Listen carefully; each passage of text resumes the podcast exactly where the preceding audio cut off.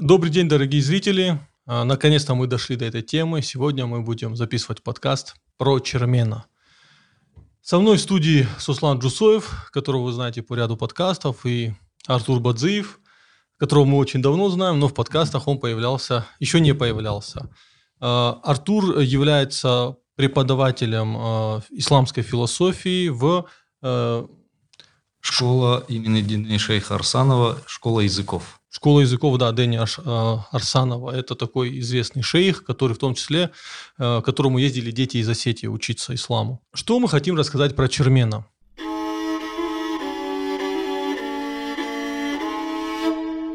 Советская власть, точнее большевики, которые э, захватили власть в России, э, они как марксисты, они считали, что все в этом мире это социальный конструкт. И отчасти они в этом были правы. Им нужно было сконструировать новую реальность в Осетии, новое сознание Стин, точнее за Стин сделать советских людей. Для этого нужны были какие-то мифы, создать какие-то мифы. А, напомню, что в 1917 году или 18 году Киров, который сидел здесь уже год или два, у него реально а, людей, там, членов партии в, в Осетии было там 6 или 9 человек. То есть поддержкой они не пользовались. И поэтому они взяли за конструирование мифа.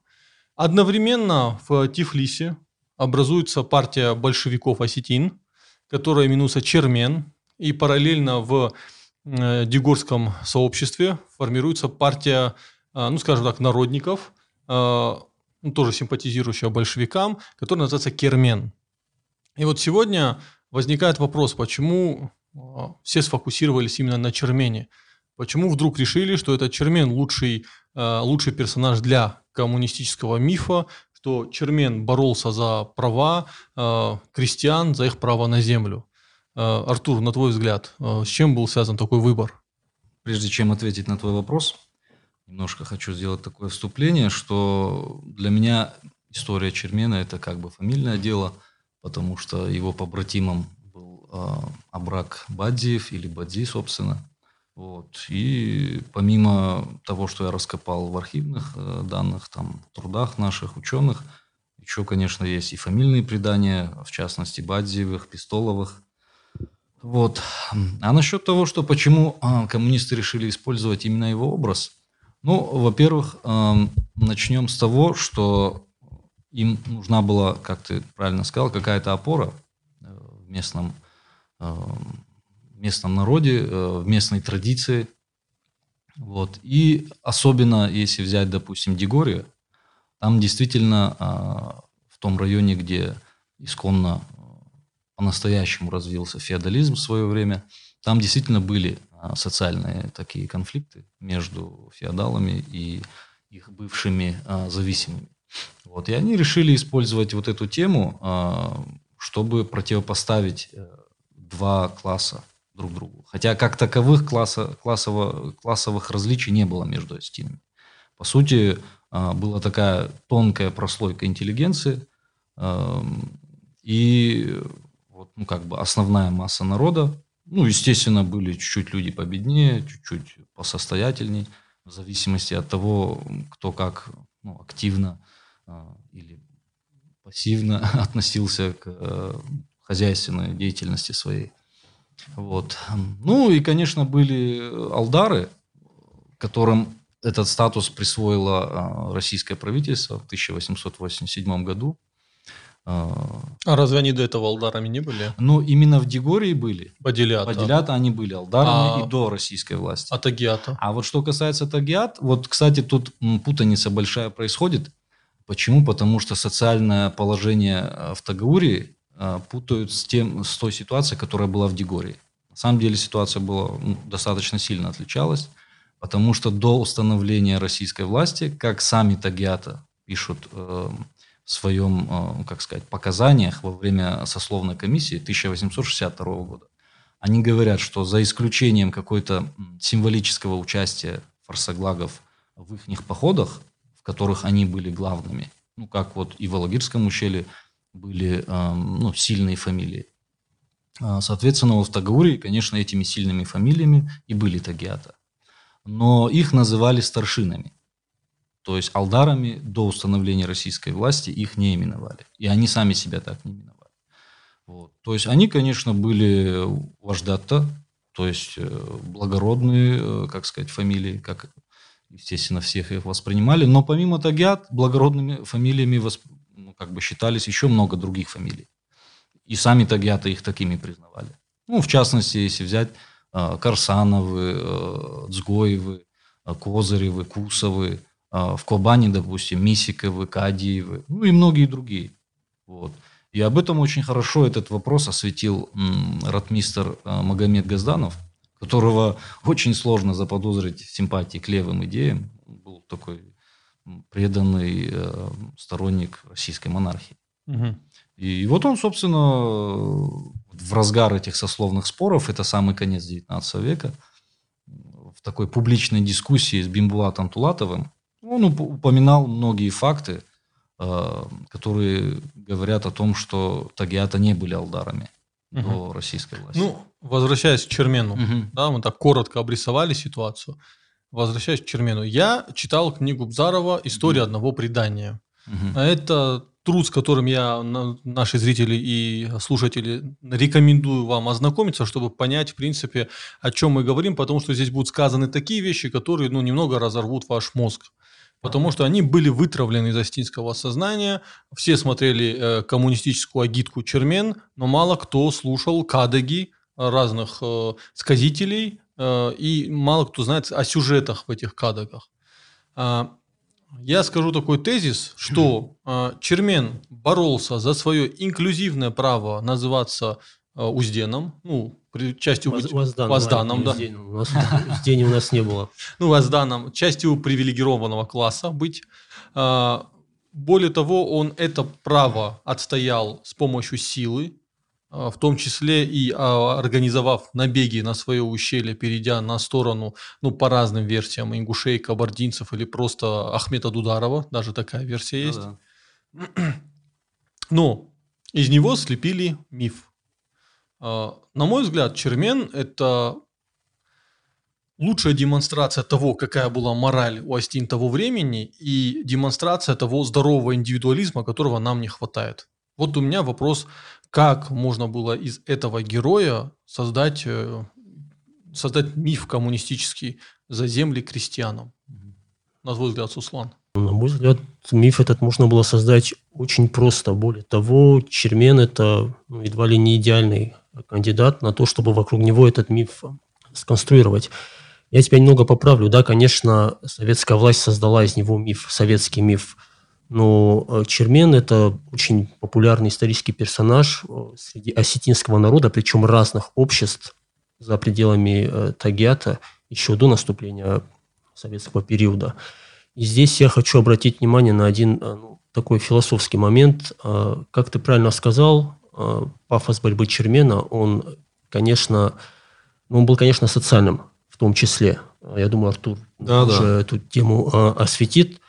Но ценность его, в том числе ценность для вот нас, современных осетин, и для Ирунжинада как такового, заключена в том, что человек э, боролся за свое личное достоинство, за личную честь. То есть было у, тогда у осетин, ну и как сейчас, собственно, понятие личной чести, и он ее отстаивал. Э, что сделала советская власть? Она не просто сделала из Чермена удобный для себя э, миф социальный, то есть в плане того, что вот он э, боролся как э, Кавдасарт против э, алдаров за равенство, свободу и братство. Да? То есть он был такой марксист еще до наступления марксизма. Mm-hmm. Да? Но вместе с тем, вот этот момент, который в его выступлении, в его жизни был самым главным, то есть момент борьбы за личное достоинство, он оказался абсолютно вытравлен из этого мифа. И, возможно, вот это даже было для того строя более ценно. То есть э, строй же был, в общем, такой эгалитарный, э, строй был абсолютно этатистский, и, в принципе, право человека на личное достоинство, оно было очень спорным, оно отрицалось. То есть вот есть интерес государства, и он выше и личной чести, и личного достоинства. И в этом э, контексте, конечно, то, что вот этот момент выпал советской интерпретации образа Чермена, так скажем – это, на мой взгляд, э, довольно показательно. Ну, а то, что вот и партия была Чермен, потом в Дегоре была партия Кермен, и то, что этот образ был очень удачно эксплуатирован, ну, это, что называется, честь и хвала советской власти, они очень умело э, это сделали. Вообще в плане вот мифотворчества и в плане работы с населением впоследствии, советская власть, наверное, была одной из самых успешных вообще в истории. Смотри, а, ну, мы говорим, есть такая такое понятие, как диалектика, да, которую очень любят марксисты, да, вот их материальная диалектика, коммунистическая диалектика, в рамках которой э, говорится, что роль личности в истории сведена до минимума, складываются определенные факторы, конфликт интересов социальных групп, и это к тому приводит в итоге коммунистической революции. Поэтому э, с их точки зрения борьба за личное достоинство, она не имеет никакого смысла в исторической перспективе. Абсолютно, да. да. А, Парадоксально, что вместе с тем, как они деконструировали э, реального Чермена, они деконструировали астинское сознание. И сейчас как э, мы какие-то вещи будем проговаривать, и я думаю, что у многих зрителей это вызовет ну, даже негативную реакцию. Давайте начнем с самого начала. Э, имел ли Чермен право называться Возданом? Имел ли Чермен право на землю? Надо понять, в чем основной его конфликт был с его же семьей. А, ну, не семьей, а родом. Да, да. Вот, э, на мой взгляд, я сейчас стану на сторону немного алдаров, да, а, которые уже на тот момент были алдарами. Он, а, мать Чермена, она не признавалась остальным частью рода, ровней, их фамилии Тулатовым, и поэтому они считали Номулус. Но Бестол, отец э, Чермена, он не женился второй раз, он никого себе не взял, у него не было ни других жен. И сам Бестол считал ее своей э, единственной и законной женой. Конфликт закладывался в этом. А, мать Чермена была из другого сословия?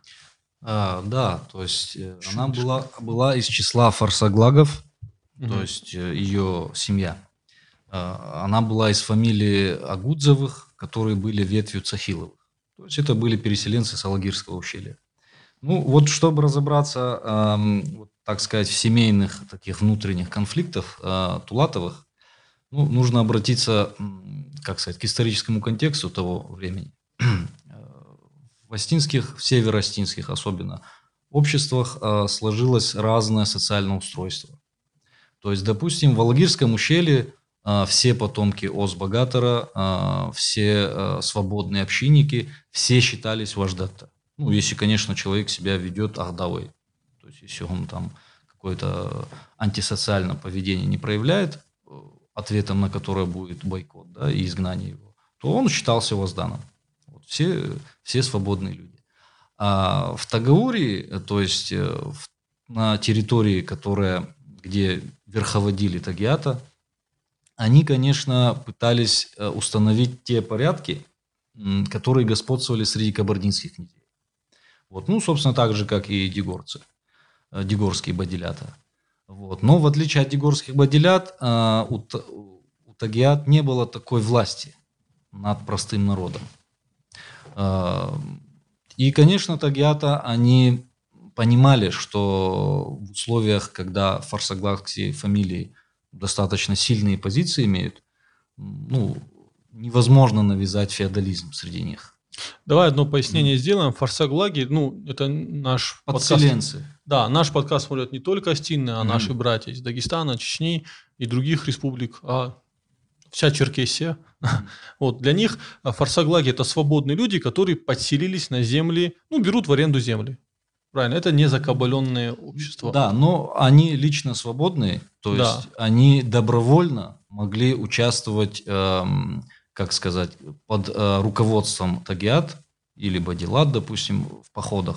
Вот то, что Балц, да, мы называем. Угу. Это ключевой момент, это их личная свобода. То есть да, это да. вольные общинники, вот так угу. скажем. По-русски, да. наверное, вот так будет правильно. Причем э, в зависимости от имущественного состояния, какие-то э, фаршаглакта, то есть как, аренда, а, как арендаторы больше были земель, вот, а какие-то были как собственники. То есть вообще не имея никакой зависимости от тагиатов, допустим. Вот. Но это уже зависело от конкретной силы той или иной фамилии, которая переселялась в Тагурию. Угу. Вот. Ну, как я уже упоминал, вот те фамилии, которые я перечислил, и их на самом деле намного больше. То есть, опять так же повторюсь, Кадиевы, Мисиковы – это в Кубани, Козыровы, Кусовы, Фидаровы и многие другие, это в Санебе и в других селах. То есть они вообще никакой зависимости не имели. То есть мать э, Черменна, она была из э, вольного сословия, да, да, да, но да. при этом э, Тагиата ровнее ее не считали. Да, но ну, тут э, нужно сказать, что Тагиата вообще не считали себе ровней э, представителей логического общества. Потому что они считали, что там, ну так сказать, крестьянское какое-то устройство, то есть простонародное, что там нет князей. Вот. И поэтому всех выходцев оттуда они причисля... ну, как бы воспринимали как выходцев из общества с более низким социальным статусом. Вот. Хотя, как мы видим, э, даже кабардинские фамилии, э, некоторые алгирские фамилии считали как ну, достойные и узденские. Допустим, Мадзаевы, Зангиевы, э, Бутаевы, вот. ну, Датиевы тоже. Ну, опять же, сильные фамилии вот, Алагирское общество, они все-таки с кабардинцами, с князьями Кабарды держались вровень, ну, старались во всяком случае. И да. им выделяли, э, как сказать, э, землю у входа а, в ущелье. Тут надо тоже пояснить, что это тот исторический момент, когда влияние кабардинцев на земли э, Осетии, Ингушетии, Чечни, ну, да. за Восточного Кавказа. До еще, границ Дагестана. Да, довольно велико, но потихоньку оно ослаб... да, да, ослабевало. Ну, в силу как раз э, внутренних феодальных усобиц, самое главное, как я вижу, между кабардинскими князьями, там сложилось несколько таких эм, сильных группировок – допустим, Малая Кабарда, которая вот примыкала э, к Северной Осетии, она делилась на три части. Это Тасултанова, Малая Кабарда, это Джиляхстане, вот, которым принадлежали Мударовы и Ахловы, и это вот э, потомки Тимрюка и Дарова, они же Бековичи. Ну, еще иногда они Бекмурзины. Да, кстати, вот на а, таком YouTube-блоге Гавань Синдов как раз вышел mm-hmm короткий сюжет о том, как в Малой Кабарде шли конфликты между кабардинскими знатными фамилиями. Возвращаясь к Чермену. Mm-hmm. То есть правовой вопрос, да, который, возможно, мог бы решиться на суде, если бы он был. Да. Да, ну тогда как бы судебная система, она, ну, скажем, внутри сословия мог быть Тархон, но между сословиями вряд ли кто-то вот бы его признавал. брать, допустим, Алгирское общество, там был вот известный такой третейский суд в Дагоме. Да, да, Дагомский суд. Ну, конечно, я думаю, по этому вопросу Тагиатам было бы очень невыгодно обращаться в Дагом, потому что бы они исходили из того, как принято в Алгирском ущелье в обществе. И, конечно, бы они признали Чермена э, даже по материнской линии происходящим от вожданов. Вот, поэтому вот есть... А он, этот суд, э, туда обращались и дегорцы, и куртатинцы. Вот. Но Тагиата, ну, я не слышал, чтобы они обращались в Дагом. Да, еще такой момент, что в тот момент формирование нации, оно еще даже не началось. Конечно, конечно. Да, вот этот надо момент подчеркнуть, что рассматривать э, события, о которых мы говорим, с позиции современного национализма, Очень это важно. не конструктивно. То есть не было еще современных наций э, на Кавказе. Ну и, соответственно, вот о чем Артур говорит, это может показаться сейчас только странным, что вот Астины, вот Тагиата, у них вот такая система была социальная, у дегорцев другая, у алагирцев третья. Но тогда таковы были реалии у всех русских mm народов. Это вполне-вполне нормально. И касательно суда в Дагоме, э, интересный такой момент еще, он был у такого, ну, редкого, но очень древнего святилища Мадизен. Угу. Культ. И место это было совершенно сакральное для всей э, Осетии. Ну, до сих пор во многих произведениях э, часто упоминается Дагомский суд. Да, да, ну, особенно вот для старшего поколения, я еще вот застал, вот мои старшие, они периодически могли вот э, об этом вспоминать и говорить в этом месте. Так, Бестол умирает. Да, он умер, причем когда Чермен еще был, как сказать, в отрочестве. Ну, в отрочестве или там ну, лет 5-6, условно говоря. Но в тот момент часть Тулатовых пока не поднимают вопрос. Да-да, это, это произошло намного позже. Вообще, если вот так хронологически начинать историю Чермена, вообще она начинается вот как раз в преданиях э, с момента рождения Чермена, и э, с помощью преданий можно датировать приблизительно, когда родился Чермен. То есть в преданиях это связывается с э, встречей его отца, то есть Бистола, с представителем Грузии, который ехал подписывать Георгиевский трактат. А, в предании его почему-то он принимается за царя Грузии, но это был зять э, царя Грузии э, Иване Багратион Мухранский. Вот, но он, конечно, занимал ну, по большому счету второе место в иерархии грузинской власти. Он руководил дворянским ополчением, или как это сказать, гвардией грузинского царя.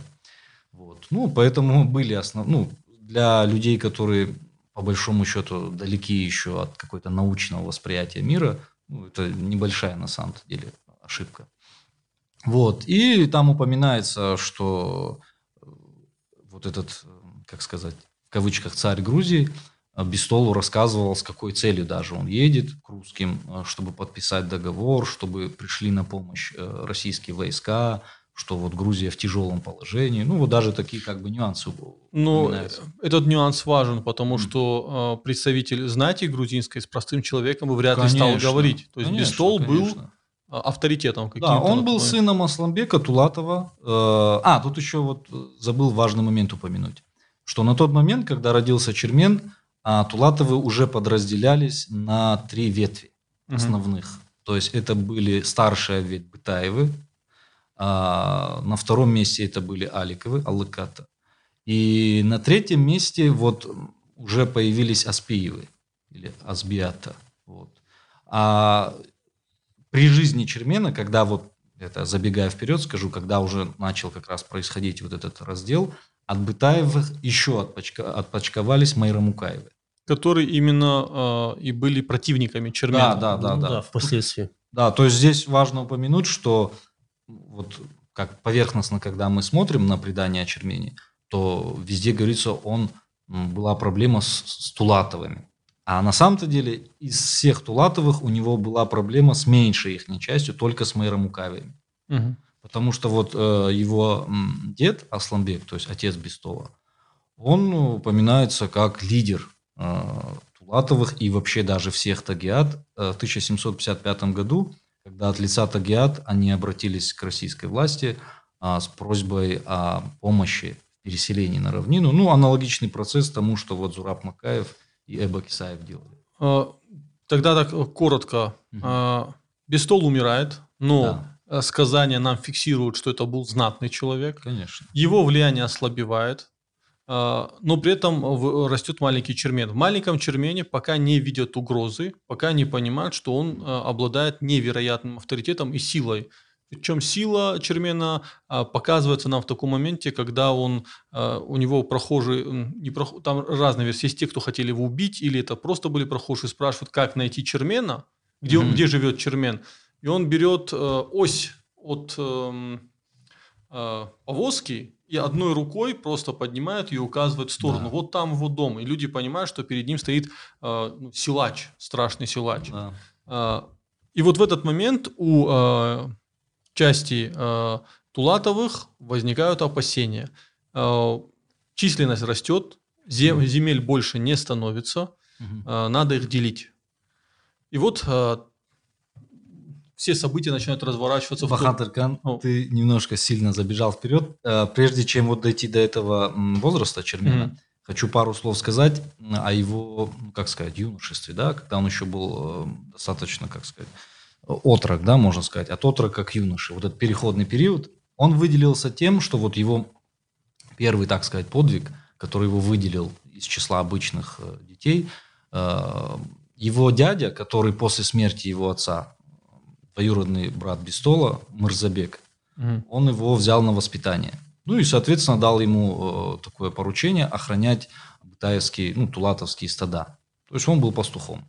Ну, как и многие, на самом, как большинство, наверное, астинских детей того времени. Вот. И он, э, когда волк напал на э, баранту, которого он охранял, он э, там не бросился бежать, и он вступил в схватку потому что он хотел ему показать, что я сказать, смелый, сильный и, как сказать, не боится волка. И действительно, вот, э, как говорится в предании, что он задушил этого волка. Вот. И когда это увидел Мирзабек, он понял, что это необычный мальчик. Вот. И после этого он уже стал ему поручать более важные э, поручения. Ну, в частности, вот они описываются в предании вместе с Дзиу Дзагоевым, с Хаджи Маргоевым э, отправились в Тбилиси. Тифлис, ну, с какой-то торговой поездкой. И там, вот как ни странно, опять же вот пересечение с вот этим Иване Багратионом Мухранским. Видимо, еще со времен его отца между ними установились какие-то дружеские контакты. И с торговой миссией они отправились именно к нему, ну, за какими-то товарами. Видимо, он помог в приобретении и транспортировке этого как-то. Но там описывается такой момент, пока Чермин куда-то отошел, ну, ему, наверное, лет было там 15-20, вот в таком возрасте это уже было. Пока он куда-то отошел, э, охранник этого Ивана Багратиона, э, силач такой физически очень сильный человек, стал издеваться над вот Хаджи Маргоевым и Дзиу Загоевым как-то их подтрунивать, как-то задевать. И когда Чермен это увидел, э, он, ну, как-то попытался его остудить, его такое поведение, да. И тот ему предложил выйти на поединок. Вот. Ну, и там очень важно, что подчеркивается, что Чермен хотел, ну, изначально не хотел этого. То есть он проявил такой шабардзинат.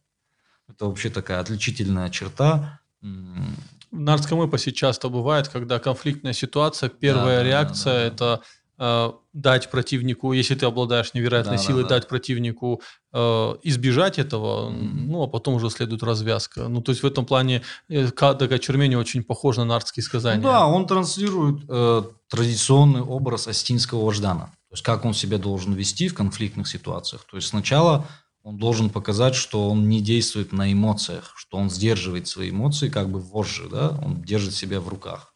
Но когда человек упорно продолжает его провоцировать, задевать, конечно, он согласился, и, как в предании говорится, в ходе борьбы он его скрутил, и так бросил озим, что тот ну, остался еле жив. Или, там, Или э, совсем в, умер. В одной версии, что испустил Ну да, в одной версии да. говорится, что он чуть не умер, в другой версии, что он умер в итоге. Вот. Ну и, соответственно, уже после этого случая э, мы видим, что в предании упоминается, что он пошел первый раз в набег на Ингушетию. Угу. Ну, опять так же, как таковой Ингушетии, естественно, тогда не было, на одно из э, протоингушских обществ. Да? Э, опять также важно подчеркнуть, что это были в основном оборонительные набеги. То есть э, это уже в предании о сыновьях Бата э, описывается, что те люди, которые были приближенными Чермена, в ходе набега ингушей кто-то из них погиб. Вот. И после этого Чермен со своими товарищами, которые были его друзьями, и часть из них были его названными братьями, ну как Артхорт, вот, они отправились в ответный набег, и они хорошую такую добычу захватили. И когда они возвращались, по пути их настигла буря, ну, как вот погодная ненастье. Вот. И они кое-как там, как сказать, где-то укрылись. А в это время в Кубанском ущелье был праздник Лактахшав, ну, который мы сегодня называем Джоргуба. И он э, успел все-таки вот как-то организовать свой отряд, взять все захваченное, добычу и подоспеть э, к источнику, возле которого кубанцы этот праздник праздновали. Вот. И, соответственно, там в предании упоминается, что он щедро поделился э, как бы, с кубанцами своей добычей.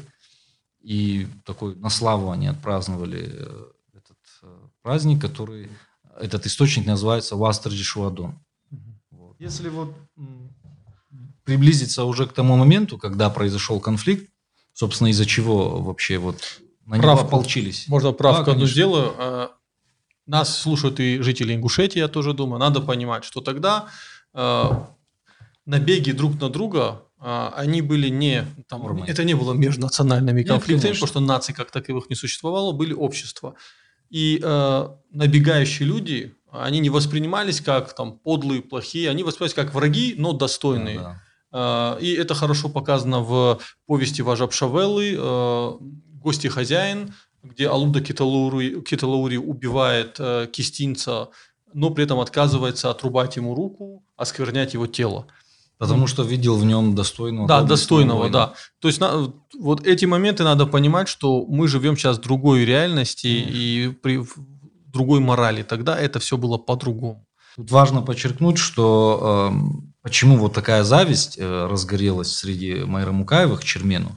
Э, потому что тут вот у Ари Шанаева упоминается такой момент, что вот у Мирзабека, который был старшим среди Тулатовых, э, во время одного из набегов на Дегорию, кстати, на Бадилят, с которыми вроде бы Тагиата были в очень родственных и близких отношениях. Э, у него один из э, Бадилатов э, отбил оружие, захватил его оружие. А это считалось очень таким ну, уроном чести. Ну, позором. позором. Да, даже позор, можно да, так сказать. Потерять оружие. Это... Да, и несколько раз там подчеркивается, что они пытались э, отбить, ну, вернуть это оружие, и не получалось. И вот только когда они пошли с Черменом, э, Чермен в ходе вот э, нападения, они там подстерегли этого дегорского князя, который захватил это оружие. И там еще говорится, что а, Мирзабек ему говорит, не убивайте его, захватите его живьем. И вот они его как-то заарканили и отобрали оружие. Ну, они его, кстати, не убили и вернули его как бы живым вот. Но это к тому, что вот ты сказал, что действительно тогда и осетины одного общества делали набеги на друг друга, хотя это не поощрялось, конечно. Как Коста пишет, все-таки это считалось немножко зазорным. Вот. А в заслугу ставились набеги на инородцев. Ну, в основном основной поток набегов был, конечно, на Грузию. И точно так же у Войнахов, допустим. Они, конечно же, тоже делали набеги на друг различные войнавские общества. Уста, кстати, вот интересная деталь, ты особо цитируешь. Да, да, да. да. И он там даже указывал, что вот набеги на Грузию, это ну, в Алагирском в Наре, в Зарамаге, вот в обществах Южной Осетии, это был некий такой очень объединяющий фактор. То есть вот если случались какие-то распри серьезные, то наиболее верный способ как-то консолидировать общество, это было организовать набег на Грузию. Они часто это делали. А на другие осетинские общества, как Артур правильно сказал, это считалось немного неправильным.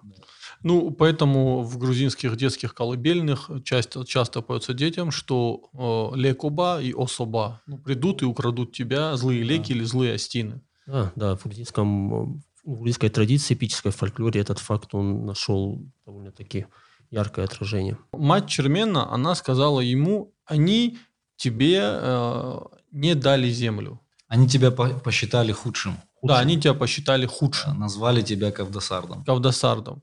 А, то есть, э, ну, мать, она же еще до этого ему говорила, Чермен, не рассчитывай. Она предупреждала, mm-hmm. что будет так. Чермен был уверен, что так не будет, учитывая, mm-hmm. какую доблесть он демонстрировал. Да.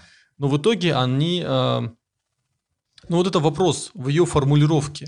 Это сейчас они тебя посчитали худшим или они всегда тебя считали худшим? Ну, вот опять я как раз вот к этому и подошел, что до вот этого раздела земли, которая, который происходил внутри Бытаевых. Да. То есть, допустим, это не касалось ветви Аликовых, это не касалось ветви Аспиевых. То есть это касалось внутри вот этой ветви Бытаевых. И вот э, потомки Майрамуко, они решили отделиться от дома Мирзабека, которому принадлежал Чермен. Потому что их не устраивало то, что Мирзабек хотел Чермена сделать лидером всей тулатовской молодежи. Потому что они были родственниками э, князей Мударовых, и они считали, что вот э, Чермен, у которого мать Салагирского ущелья, как бы ну, не ровня им. И как бы зачем его возвышать, когда вот мы истинной как бы э, голубой крови условно назовем – мы должны быть во главе. Почему это он сына Агудзон делает выше нас? То есть вот здесь как раз закралась ихняя зависть и, как сказать, даже неприязнь Чермену. Потому что они видели, что его уже окружают таким почетом и выделяют среди всей молодежи кубанской. Вот. Но тут надо отметить, что в отряд Чермена э, входили в основном приблизительно равные ему по происхождению тоже люди – это вот опять так же Диу Загоев, э, вот, Абрак Бадиев, э, Бада Кадиев, который потом упоминается как основатель Батака-Юрта. Но и сын Мирзабека, Вари Бытаев Тулатов. То есть он-то был самым настоящим э, тагиатом и в их понятии вожданом. Но он был как бы под началом Чермена. Именно почему? Потому что э, Мирзабек вот так его ставил и так относился к Чермену.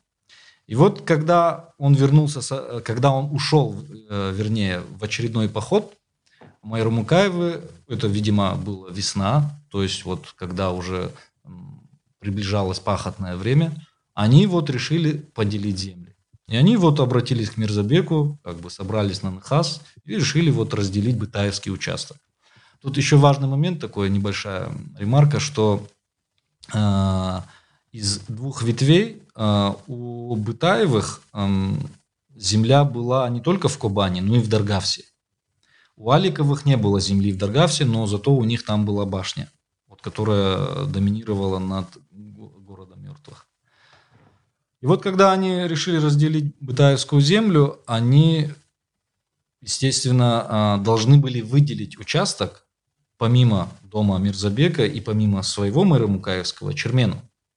Почему? Потому что Майрамуко, а, Асланбек и э, вот, Мирзабек – они были как бы тремя ответвлениями Бытаевых. Но они сказали, что нет, так как вот у него мать из Алагирского ущелья, соответственно, не ровня нам, мы ему участок не выделим. Почему? Потому что если мы выделим ему, тогда все остальные наши кавдосарды, которые считаются по происхождению ниже, тут, на, тут важно упомянуть, что феодальных обществах, начиная от Дагестана и до Кабарды, скорее всего, там был такой эм, как сказать, статус в иерархии, как Чанка. Вот. Допустим, это сын князя и узденя, который э, ниже категории. Насколько я знаю, у кабардинцев ниже категории, чем э, Пши, был это Ворк. Ворк, да. да. Ворк. Вот. То есть это сын Пши и Ворка. Да. Вот он назывался Чанка. И вот из такого сословия, допустим, был имам, второй имам Чечни и Дагестана Гамзатбек. Он был тоже Чанка, и аварские ханы поэтому относились к нему как к низшему и не хотели, чтобы он их возглавил. То есть вот такое небольшое отступление, как аналогия. Ну вот если возвращаться к истории Чермена, то когда он вернулся, он узнал вот эту новость, что ему не выделили его законный, как он считал, а, хай. И ну, он узнал от матери и пошел на этот нахас и как бы поприветствовав по обычаю, обратился к Мирзабеку, к своему воспитателю. Он говорит, Мирзабек, вы разделили землю. А, сначала он его спросил, ну, как бы чисто по обычаю, да, там, откуда ты пришел, э, какие новости. Ну, и он там откланялся, сказал, что все хорошо. Э, но вот я узнал, что вы здесь делите нашу бытаевскую землю. И скажите, какой вы мне участок выделили? Нашли ли вы для меня здесь участок? Ну, намекая на участок своего отца, который в фамильном э, общем пользовании все равно как-то подразделение что это а, Биштолат Ирдус, он изначально уже был. Это Мирзабек Ирдус и это вот Майрамуко Ирдус. Вот. И выяснилось, что они посчитали его как бы Кавдасардом. А он сам себя, естественно, так не воспринимал.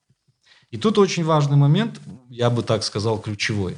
Вот, э, как сказать, идейное обоснование, почему Чермен себя не считал Кавдасардом, помимо того фактора, о котором ты упомянул, что он был э, единственным сыном, то есть от единственной жены своего отца. Э, тот момент, что вот как сам Мирзабек, это очень важно подчеркнуть, пишет э, э, коменданту Владикавказа, э, генералу Ивеличу, это письмо датируется 1806 годом. Он там пишет, что Тагиата во главе с Ахмедом Дударовым, который был последователем шейха Мансура, оказывают сильное давление на кубанцев и на других тагаурцев. А для, ну, то есть как бы навязывают, насаждают ислам. И он говорит, что тем, которые принимают ислам, они оказывают такое отношение, как к равным. А тем, кто остается в они относятся как к подданным. И, соответственно, те э, жители Кобани, которые еще по свидетельству э, Фафа и других э, путешественников, которые посещали Осетию, они уже исповедовали ислам. Соответственно, с точки зрения ислама, конечно, не, может быть разговора о том, что э, Кавдашарды это незаконно рожденные. Вообще, даже э, те осетины, которые считались христианами, даже они не понимали, что это противоречит христианству. Они считали это нормой. Но в тех обществах, где доминировало христианство, ну, естественно, было пренебрежительное отношение к этим ну, детям от вторых жен. Вот. А вот в связи с исламизацией, которая началась вот на восточной окраине Осетии, а, Тагауре, где в статусе ислама нету приоритета между первой, второй, Конечно, третьей, четвертой нет. женой. Более того, запрещена по шариату дискриминация детей от вторых жен. То есть э, должно быть равенство. И, и нет такого понятия, что а, если, допустим, вторая жена там какого-то менее а, благородного, условно говоря, происхождения, что ее сын должен как-то дискриминироваться. То есть такого нет. Но тут вот очень важный момент, опять же, что происходило столкновение традиционной системы а, сословной, осетинской, которая, в частности, тагаурской, которая была связана с традиционной кабардинской а, иерархией. И а, тех новых, вот это буквально на тот момент были какие-то революционные, в кавычках, а, веяния со стороны Чечни. Потому что шейх Мансур, чьим последователем был Ахмед Ударов, он был самым первым а, предводителем движения мюридизма которое как раз было очень такое уравнительское, очень военно-демократическое. А, ну и, кстати, тут нужно сказать, что до шейха Мансура на равнинной части Чечни тоже складывалось некое подобие феодализма. То есть э, те чеченцы, которые поселялись ближе к Тереку, то есть Терхой, которые назывались, они в той или иной форме зависимости были от кабардинских князей частью, частью от дагестанских. Вот горные чеченцы этого не Ну, Ламру, о, они всегда были как бы да, свободные. Да, они, да. они чисто были независимые, и среди них был народный герой Один Сурхо, который как раз против, э, против вот этих попыток кабардинских князей закабалить чеченцев. И именно когда шейх Мансур, как сказать, появился, э, основой его э, движения, помимо того, что он перенаправил энергию с внутриусобных войн на борьбу царской властью. Но прежде он э, подчеркнул, что мусульманин не должен быть в эксплуатации или, как сказать, в рабстве каком-то, в феодаль, феодальной зависимости у другого мусульманина. Вот, это очень важный ну, момент. Ислам, э, он, э, ну, как, как и в христианстве, в исламе нет ни Эллина, ни Иудея, нет никого. То есть мусульманин ровня мусульманину. Ислам это он э, он был новаторской идеологией да. в тот момент на Кавказе и глобалистской. То есть э, в тот момент мусульманин мусульманину был брат, независимо от этнической принадлежности. И формировали союзы, союзы именно так. Да, но нужно да. здесь подчеркнуть, что вот, допустим, а, кабардинцы уже на тот момент ну, достаточно долго, там лет 100-200, уже исповедовали ислам, кабардинские князья, и в частности дагестанские феодалы. Но это не мешало им сохранять э, феодализм, потому что процесс исламизации, он растягивался на столетия. То есть э, конкретные общества, они могли поверхностно считаться мусульманами, но по сути придерживаться предыдущих каких-то порядков. Ну, надо сказать, что э, иерархия черкесского общества, она выстраивалась э, до этого еще там несколько сотен лет. Да, да. И понятно, что э, она имела гораздо более прочную основу. Конечно чем э, новаторский ислам. Конечно. Давайте уже перейдем тогда к активным действиям Чермена. Mm.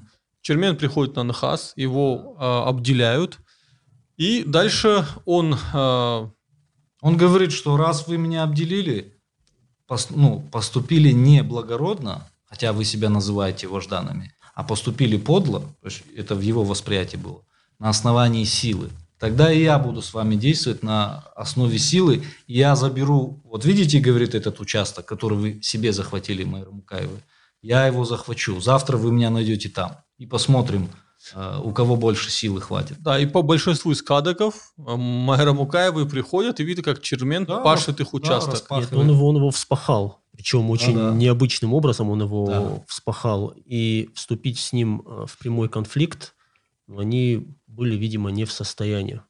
Уже на тот момент они э, не могли. И вот возвращаясь к твоему предыдущему вопросу, э, тут вот в случае с Черменом произошло, произошла такая типичная, в общем-то, для осетинского общества того времени, по крайней мере для Тагиат, ситуация. То есть он себя считал полноценным Тулатовым. да, который имел ровно такие же права на землю, как и все остальные, а, они его, соответственно, не считали. А, у Чермена были основания, опять же, по законам, по пониманию того времени, считать себя ровней э, Тулатовым. Но надо понимать, что и у них были основания считать его... Такая коллизия произошла. Тут, тут произошла коллизия, и тут уже в э, действие вступил фактор, фактор силы. Кто сколько сможет. То есть, э, по всей видимости, вот Майра Мукаева, они когда вот это делали, они, наверное, не рассчитывали, ну, не думали, что вот он прям вот встанет и будет оппонировать этому вот именно с физической. Хотя Мирзабек их об этом предупреждал. Он говорил, что не надо противо, противопоставляться а, Чермену, потому что он говорит, один стоит целого э, полка. Да, да, говоря. кстати, вот в преданиях вот э, Мурзабек, он там, э, скажем так, положительный герой в основном, Конечно. потому что он их изначально предупреждал, и он, кстати, вот во всех вариантах, Артур, mm-hmm. если я не прав, поправишь меня, он все время пытается этот конфликт как бы уладить, сгладить, то есть давайте не будем его обделять. Потом, когда конфликт уже начинает э, разворачиваться, он на каждом этапе пытается его как-то Сгладить. свести, свести на нет, но у него этого ну, ну тут э, получается. Э, он пытался, извини, я тебя перебью, он пытался предложить некий компромиссный вариант. То есть э, главный аргумент э, Майру Мукаевых был в том, что если мы сейчас ему выделим э, долю, то все остальные наши кавдасарды, которые живут в Кобане, они тоже потребуют такого же. Потому что ну, есть же прецедент, да. понятие, чем ты лучше меня, если вот ему такое дают, то и я имею на это право. Соответственно, они говорили, сейчас мы ему выделим, мы тогда вообще лишимся наших земель. А Мирзабек предлагал им компромиссный вариант, что другим не будем давать подобной доли. Он хотел выделить над всеми другими именно Чермена, что вот он достоин того, чтобы быть возданным.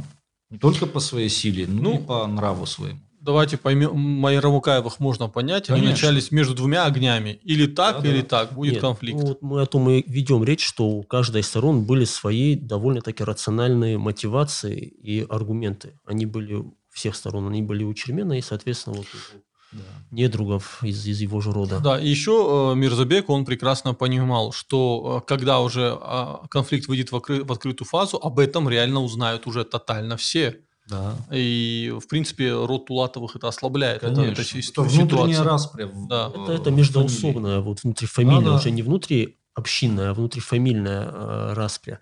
И вот, кстати, к аргументации э, мэра Мукавых нужно еще добавить то, что, судя по всему, судя по всему, и другие тагиата, которые ну, были более влиятельны среди вот этих тагиатских фамилий, Наверное, и среди них э, были люди или большинство, которые не считали Чермена ну, полноценным, допустим, да, полноценным Пулатовым. Соответственно, они могли ссылаться на то, что если вот мы выделим ему, признаем его права, что о нас подумают э, другие фамилии. А это вот в осетинском традиционном обществе, вот что о нас подумают, это вообще главный, главный фактор. Более того, еще добавим, что то есть за этим конфликтом наблюдали все, понимали, что он несет определенные угрозы. И э, потому что там как раз было, помнишь, ты рассказал про прошение из мусульманских да. кавдасардов. Да-да-да. Тут э, нужно упомянуть, что вот этот Хаджи Мургоев, которого в фильме Санишвили показали любителям выпить, он на самом-то деле, на самом-то деле был духовным лицом мусульманским, который пешком совершил хадж, и он знал арабскую письменность, и и русскую, кстати, тоже письменность, то есть был достаточно грамотным человеком.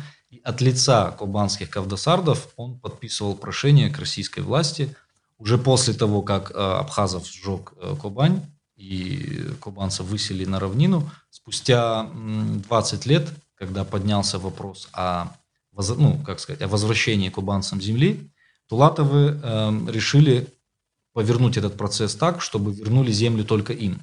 То есть другим фамилиям, которые были зависимые, чтобы никакого права собственности на эту кубанскую землю не было. А до вот 1830 года это было все же больше коллективно-общинная собственность. Вот. И вот тогда интересы, да, вот Кавдасардов представлял Хаджи Мургоев, и в их прошениях, вот, которые есть, приводятся вот у Газдановой в ее труде э, «Крестьянское сознание» по документам XIX века, вот Кавдасарды, сами вот их представитель пишет, что мы себя считаем законными детьми э, алдаров, то есть, вернее, тагиат, эм, то есть детьми от, от свободных э, сословий. И они говорят, что по горскому обычаю и магометанскому закону мы абсолютно mm-hmm. законные дети. И имеем такие же права на свои участки. Ну, то есть понятно, что выдача земель Чермену грозила большими проблемами да. всем тагиатам. Да, да, да, да, да, это был прецедент. Сослан упомянул, что Чермен э, по-особому вспахал землю. Но там было два момента, что сначала Чермен появился и спахал нормально участок. Уссар и Шагат это называлось, то есть да. участки, которые под... Э, надо понимать, что это была горная местность, и там ровной земли было очень мало. И, соответственно, вот участки, на которые падал солнечный свет, ну, даже я еще застал вот это деление, хусарта их называли. Хусарта – это хорошие. Это плодородные участки, да. то есть потому что там Сагат солнечный плохие. свет. А сагат это, шагат – это плохие участки, да, потому да, что да. на них солнечный свет падает мало. Соответственно, ну, я даже не знаю, чем их засевали, какими-то такими культурами, ну, не очень, наверное, э, ну, плодородными, Стой. скажем так. И он вот перепахал ну тут смотри, участки эти. сначала э, он появился на земле мэра Мукаевых и вспахал этот участок абсолютно нормально они испугались. После этого э, по одному из кадоков мэра Мукаевы стали собирать людей, ну, свои силы, mm-hmm. чтобы ударить по Чермену. То есть в первом конфликте Чермен показал им, что он э, их осилит. Mm-hmm. Тут они уже нач- начинают собирать людей, и Чермен понимает, что ну, ему надо бежать. Да, потому что вот э, да, как не они, да, аккумулируют. И перед тем, как убежать, он спахивает все участки мэра Мукаевых особым образом. А поскольку, ну, это вот ущелье было, мы понимаем, что он спахал, э, э, если спахивали участки э, вдоль ущелья, чтобы плодородная почва не смывалась водой. Да. А он да, скопал их поперек, таким образом, ну, это испортил эти земли, Да, испортил получается. участки, он их оскорбил, испортил участки, да, да, да вода, которая там, дождь, который пройдет, он смоет очень много почвы, а мы все знаем, это террасное земледелие, да, это наши... Наносили они сами. Да, наши предки там по, по, там по горстью земли носили, поднимали на самый верх, это просто колоссальных усилий стоило. Переходя к такому моменту, Чермен уходит э, по большей части всех э, кадагов, он переходит, э, бежит к ингушам, ну, не к ингушам, которых мы сейчас знаем, а к ингушскому обществу, протоингушскому обществу, джираховцам. Ушел в Джирах, да. и вот, на тот момент, это, соответственно, начало там, 19 века, ну, наверняка там еще было остиноязычное ну, население, потому что вот из всех ингушских обществ, Джирах, ну, там было много осетин, и много осетин туда Бежало, ходило. Да. да. Ну, и я думаю, до, до сих пор, там, если там смотреть по археологии, там наиболее такое плотное аланское культурное присутствие. И, то есть он э, по разным вариантам попал туда или прямо, или через Кабарду. Ну, факт в том, что он осел среди, среди джирафовцев. Да, э, да, надо отметить, что в то время там уже был Ахмен Дударов. Угу. И когда мы говорим про джираховцев, это были... Тут есть несколько версий, что он бежал к Дударову, у которого в тот момент был э, отряд ингушский, да. ну, то есть и очень много ингушей на его землях.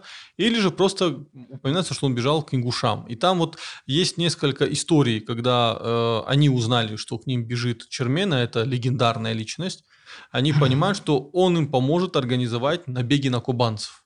Не только на кубанцев, я тебя поправлю, да. набеги вообще на кого угодно. Но у Чермена был э, в первую очередь акт мести, он хотел именно сделать набег на кубанцев. Да. Да. То есть у джераховцев тоже был мотив очень материальный логичный. Ну, а это как хантинг. Они себе хантнули очень крутого ну, человека. Ну, это, во-первых. Во-вторых, по вот э, Горскому Ордау, ну, он был как гость, скажем так, и, да. конечно, его приняли. Да, они должны были оказать ему покровительство были, и да. помощь.